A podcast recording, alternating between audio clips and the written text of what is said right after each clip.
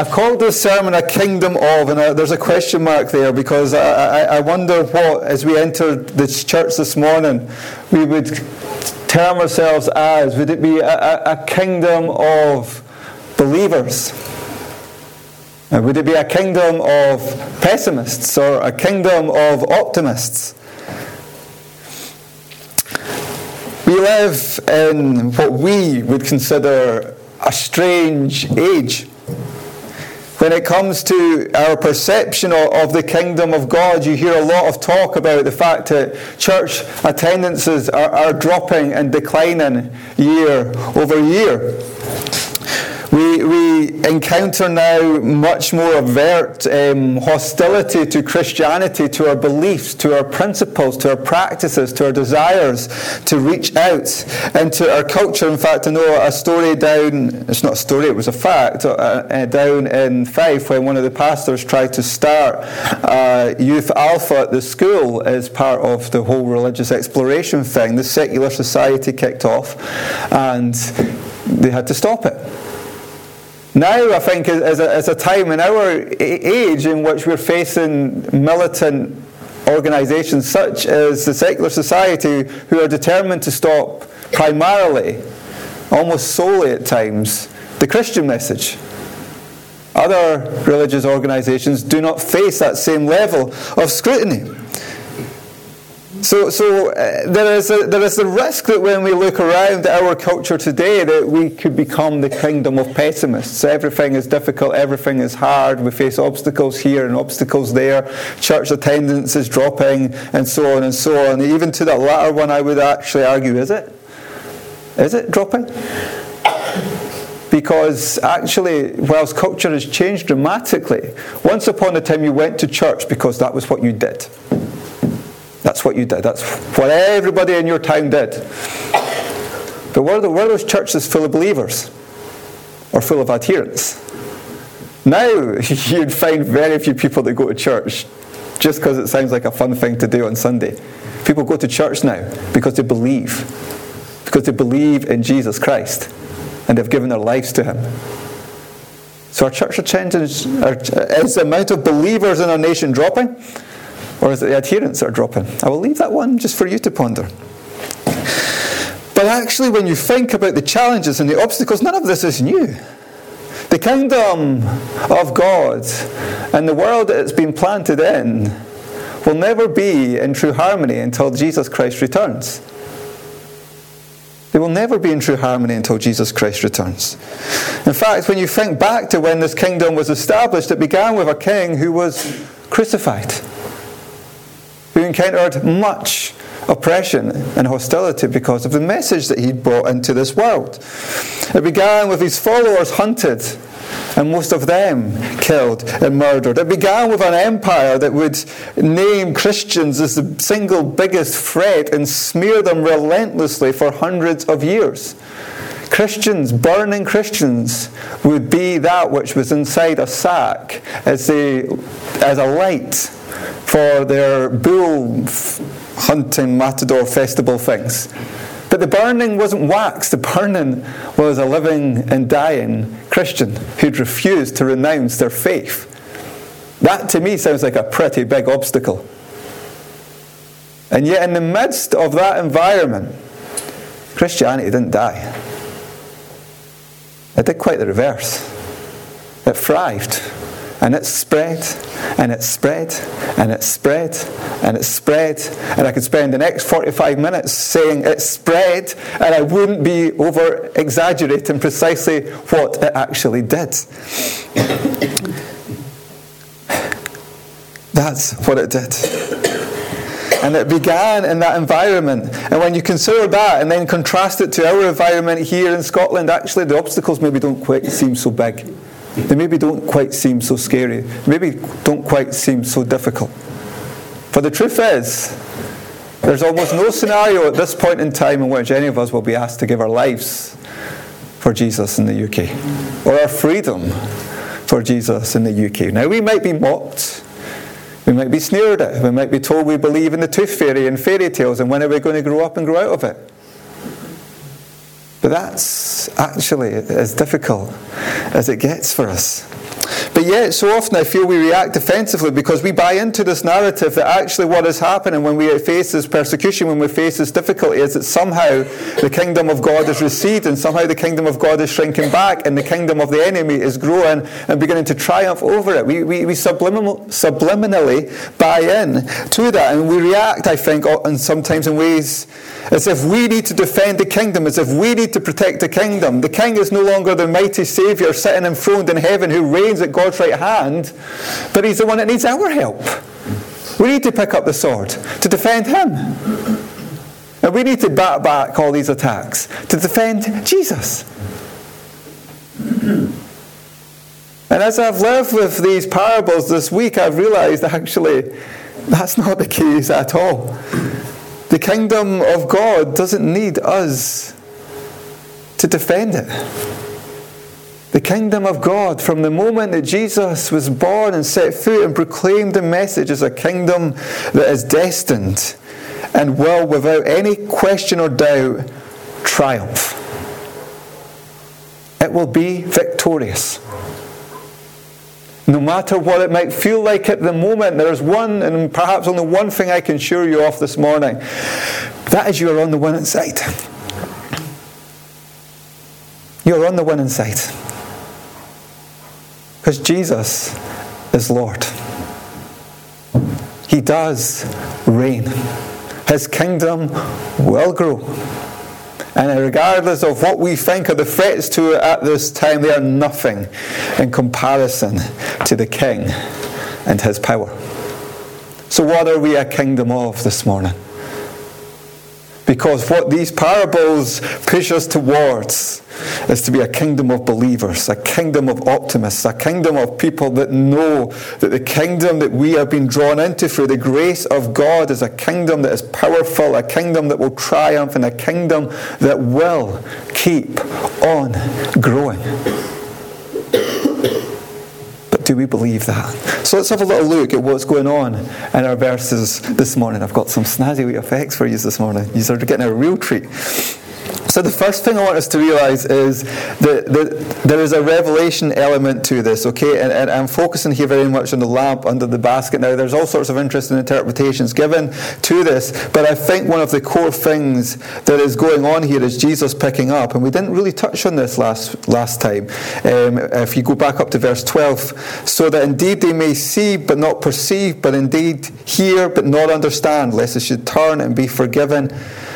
Jesus there was speaking about his use of parables and how parables share a truth, but they don't just lay that truth out. They're, they're, they're a story.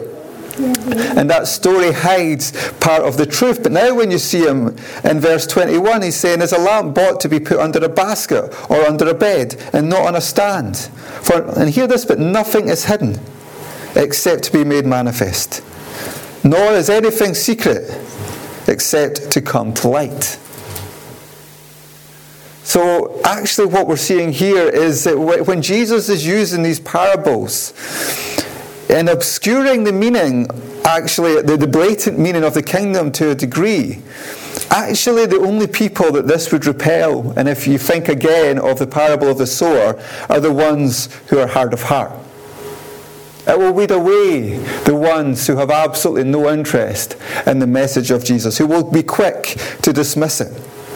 To others, to those who are, whose hearts are seeking, the parables would function almost like a, a riddle, almost like an itch that they, they need to scratch, that's something they're going to ponder and they're going to wrestle with. But all will ultimately be revealed because the kingdom isn't actually hidden, not truly. It is obscured to a degree in the strategy that Jesus is using here. But it's not to repel people and keep people away. Actually, what you're seeing here is, is the method that Jesus is using. Well, yes, it will weed away those whose hearts aren't open.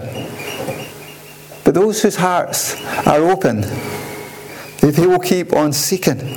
The intention of the parables isn't simply to close the door but to weed out. To allow actually those who want to dismiss everything that Jesus has said to walk away. So it's no surprise then that what Jesus is saying is if anyone has ears to hear, let them hear. For the parables are about actually listening truly listening, hearing what Jesus is actually saying. And Jesus reinforces that in verse 24 pay attention to what you hear. With the measure you use, it will be measured to you, and still more will be added to you. So he's saying to them here basically, pay attention to what I'm saying. It sounds so very simple, doesn't it? But actually, listening is almost a lost art, if ever was one that humanity had hold of. Um, because people are very quick to dismiss, and we see that in our culture, I think, so prominently. If any, if anything is said that doesn't fit somebody's worldview or narrative, it's literally fake news. Move on. you, you see almost the exact same thing in these verses as well. So for people who didn't want to hear, who didn't want to listen, they wouldn't hear. But if you wanted to hear, if you wanted to listen, pay attention Hear. Let those who have ears hear. They will find something within that. Those with the seeking hearts will find it because the kingdom isn't hidden to keep people away. It's ultimately obscured a little bit so that it can be found. That is what's going on here. And you see, there's the, there's the element of revelation in what's going on here. To those who seek, who listen, and Jesus says, For the one who has, more will be given. And from the one who has who has not. Even what he has will be taken away again. For the one in whom the, that revelation has come and they, they understand the kingdom, they understand what Jesus is saying, abundant blessings will be given, abundant knowledge, abundant everything will be given to that person. They will find truth that was once mission, missing. They will find a king who showers the mysteries of heaven upon them and so much more. They will find their identity as a child of God, their call as a follower of of Jesus Christ and citizenship and His kingdom. They will find all of that and so much more. So much more because they found the one who is the way, the truth, and the life. They will find all of that in this one. You know, one of the things, I'm not an arty farty kind of person. You, you, that probably doesn't surprise you, okay? To me, like, rock music's beautiful art, okay? Give me a good guitar solo any day of the week, right? But one, one, one form of painting that really fascinates me is oil paintings. I find oil paintings really fascinating because, you know, if you go really close to an oil painting, you, you, you see nothing. You look around and there's nothing really to it. It's just marks and swipes and colours. But when you step back, there is almost this revelation moment because you see you see the art, you see, you see the beauty of the picture, you see what it's intended to communicate, you see what its meaning is. And if it's a decent oil painting, you think, wow, that's remarkable. How could somebody do that with, when you step close, it's just a bunch of swipes? But yet they can, and they do, and it's absolutely phenomenal. And the, the, I think the, the, kingdom of God and what the parables are doing is a lot like that. They're, they're revealing details, they're revealing glimpses, and for the one that really seeks and the one that looks for that picture, that big picture, they will find it. They will find that God, they will find His kingdom and they will become part of it. They will, they will find that moment of revelation in which all of a sudden they know for sure that Jesus Christ is Lord. We've had that moment ourselves. Generally, it's when we have our conver- conversion experience. For those like myself, because I grew up as heathen um, and completely unchurched, so um, I know very clearly when my conversion moment was, but there was that moment, that light switch on. And yes, I was seeking before that because God had been planting various different seeds. Um, but when that moment came, all became so clear. And I knew who Jesus was. Not entirely and completely, of course, but enough to be able to say, Jesus Christ is my Lord and my Saviour. The same would be the experience of the people whose ears are listening, who are paying attention, and whose hearts are seeking, because that touches directly into the previous parable of the seeds. It's the hearts that are open the hearts are open, that will receive that word with joy and bear much fruit. And that's the very people that these parables are hunting for. So there's a revelation element to these parables. They're intended to niggle at people's hearts, to niggle at their intellect, and to just, for those who are genuinely seeking to give them enough information to help them find the truth, the truth of this kingdom that God has planted right here in this world. But Jesus doesn't just speak about, about, the, about finding a kingdom, he speaks as well about a growing kingdom.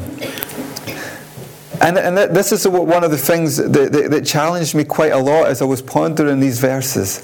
This isn't some weak kingdom that God has planted here in this earth. This is His kingdom by His power, in which we become His children, living by His power.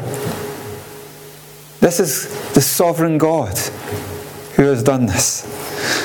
So I, I just want to, to, remind us again that that, sca- that seed that's scattered is where Mark 4 begins as Jesus speaks about the, the, various conditions of the human heart and how they respond to the word when it is received.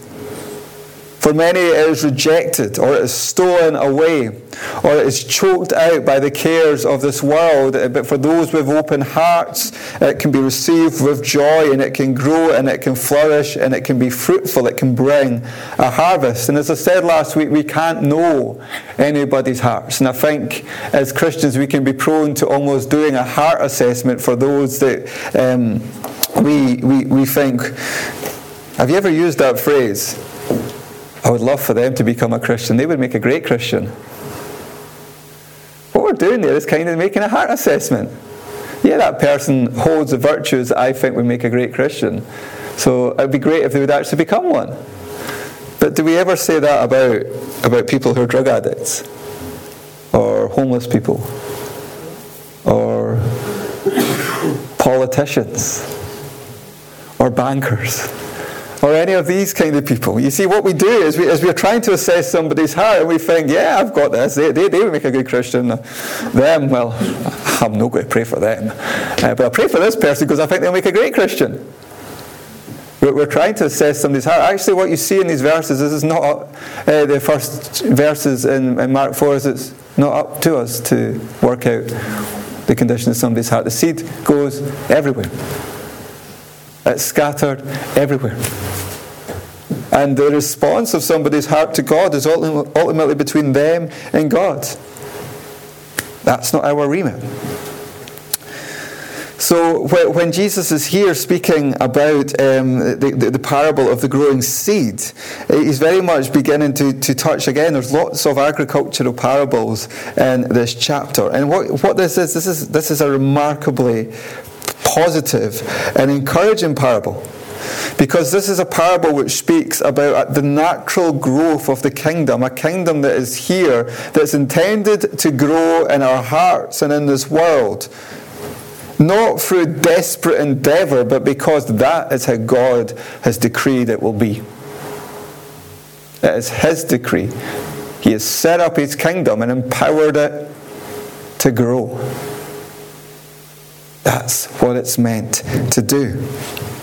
So it's an encouraging one because what we've got here is a kingdom that is intended to grow. It grows and grows in the hearts of people and around this world. And this growth isn't merely through the, the desperate work of people, although that, of course, is part of it because somebody is scattering the seed. It simply happens much like crops grow in the ground. Course, I, I, I, think that we, we do a bit of care to crops in the ground. You, you water them and plant the stuff over them, which makes uh, everywhere else smell for about 100 miles around. Um, but ultimately, it grows because that's what it does. A seed grows because it was designed to. That's what it does. That's what it does. The kingdom grows because it's been designed to. It grows by the power of God. It grows because He intended it to grow.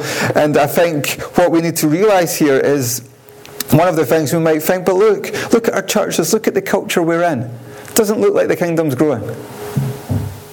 The kingdom of God has always found itself in cultures that are hostile to it. Because there is no culture on this earth that is in entire harmony with the kingdom of God. Because Jesus isn't back. The kingdom of God is always planted into cultures and nations and places and spaces that will be out of harmony with it, and sometimes outright hostile towards it. But it grows because that's what it's designed to do. Because that's what God is doing with it. And I think that's important for us to hear because do we believe that?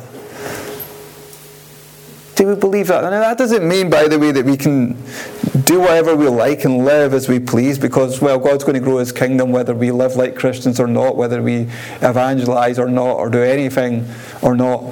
That all of a sudden we are completely entirely irrelevant to it. No, not at all. God, as we said last time, draws us in. We become participants in his mission and what he's doing in this world, and he uses us as part of that growth that He is doing in this world. But what it does mean is that we can be optimistic about the reign of God in this world. We can be optimistic about the power of His kingdom and how it will touch our nation. And what it does mean as well is that there's going to be a harvest. That element of fruitfulness is there once again. The great harvest will be the result of this kingdom. It's a kingdom that was designed and set up to produce that fruit and to produce that harvest. Now, that might mean people, of course, but I think also we've got to recognize that that means fruit, I think, as well. It's the result of our lives. As part of this kingdom, we are to produce the fruit that is, that is consistent with that kingdom. Seek first the kingdom of God and his righteousness, and all other things will be added to you. We are part, our lives are part of the fruit, the harvest of that kingdom. What we do, how we live, what we say is part of the fruit and the glory of that kingdom.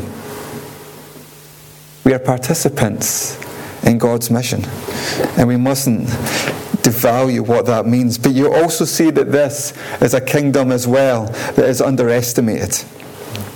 And this, we look to the parable of the mustard seed. Now, a mustard seed is small, it's tiny. Really, really small seed. In fact, you would consider it something irrelevant, really. Hardly worth any attention. Yet it grows bigger than some seeds that are far larger than it. Some seeds you would consider would be much more worth planting. Now we've got to understand Jesus isn't making absolute statements about the, about the size of the seed or, this, or the tree. He's using imagery here to, to make a very clear point. His point is that something so very, very small grows. And in the case of the mustard seed, it grows a vast amount once planted. And you can see the connection from that to the previous parables that Jesus has already been teaching. This kingdom will grow, even from small things to big things. And it will happen. It will produce a harvest that might be entirely unexpected. In fact, when you think of the early church, as I said at the beginning, it was persecuted, but it kept on growing. And when you think about the persecuted church in most of the nations that it finds itself in today, it is persecuted. But guess what? It keeps on growing. Persecution doesn't stamp out the church. In fact, I think it refines it and makes it a bigger problem than what they maybe thought it was going to be. The kingdom of God grows and it flourishes even in the most hostile of environments, so why shouldn't it here? Why shouldn't it with us? Why shouldn't we see Scotland touched again for God? We sung at the start, we want to see Jesus lifted high, a banner that flies across this land, that all men might see the truth and know he is the way to heaven. Let's be optimists who believe in the power of that kingdom and expect that would indeed be the case. Because let's be honest, we can underestimate God. We can underestimate His power. We can underestimate His grace. We can underestimate His love. We can underestimate His plans for this nation. But I would bet we can't overestimate them. I bet we can't dream bigger than him. I bet we can't overestimate what he can do here. So, which shall we be? Because here's the thing mustard seed is small. The disciples, they wanted big. They wanted big. They wanted a Jesus who was going to be coming in and challenging. They wanted big and grand. They wanted the Romans driven out. They wanted Jesus enthroned. They wanted battle and victory, victory and glory and power, and they wanted it all as soon as they possibly could get it. Small wasn't part of their thinking. Certainly not at this point. And that's part of the reason I think that Jesus is saying this. Their view would have been the grander, the better, glory to God. And oftentimes we can see that very same mentality flowing through the church today. So I want to, this is the final question I'm going to ask. Do we despise the small things? Do we despise the small things? It's about the big things, the big things that will glorify God, but not see the authentic kingdom power that dwells within the small as well. Small things can become big things. Let me apply this slightly differently. What do you see your role? What do you see your role? and your value as within the kingdom of God? What do you see your role and value as in the kingdom of God? Do you see yourself as worth much and therefore feel God will do things through you? Or worth little and therefore believe little will come through you? See, this parable screams and roars at that type of thinking. It says that God can even take our small things, no matter how meager they might be, even if they're the size of a mustard seed, and grow something great and mighty out of them. So I want to finally apply this to us personally to close this morning. this week. Hear the truths of this. Go into your week, even if you know you can offer God, or you feel you can offer God very little. Because the situations you go into, you can't necessarily be massively aware. Go into those situations believing that God will welcome even the little we can offer Him and that He can take that little and He can make it something mighty. Know that He is with you, that He is in you, and that this kingdom power isn't merely flowing through the people that we have deemed fruitful and spectacular and valuable, but is flowing through each and every one of us too. What can we offer God this week? Well, we can start with our lives and see where it goes from there. But even if we get to the end of the week and we feel, God, I've only been able to offer you very little, God can do much with little. You can make it big. You can make it astonishing. You can make it grow and grow and grow. But I feel that if we don't believe that, if we just simply go into a week feeling we have nothing and therefore we are nothing for the kingdom, we're going to miss that. We are something. We're children of God. And His power is in each of us. That's one of the reasons I keep asking that question what are you doing tomorrow at 11 a.m.? And it's amazing I'm getting answers to that question now. But one of the reasons I ask it is because we go into the, our week and our weeks are busy, our weeks are hard, we've got lots going on, we're meeting lots of people, we're trying to do multiple different things, but we do it all, all as citizens of the kingdom of God, ambassadors for our King. And we might get to the end of a really busy week or even a grueling week and feel we're on our knees and feel a sense of guilt because God, I've not actually been able to offer you all that much at all. But this parable reminds us that even when we can offer very little, God can take that and make it something mighty. And even when we can offer God a lot, I would say, humble yourself because it's His power that will inspire anything that we can offer. We are His people. So we go from this place as positive people because we know the truth of the kingdom. Jesus reigns, He is Lord, and His kingdom is designed to grow. And we believe that it will in Scotland. We believe that it will in Ellon, in Pitmedden, and New Pitsligo, and New Deer, and wherever else we've come from.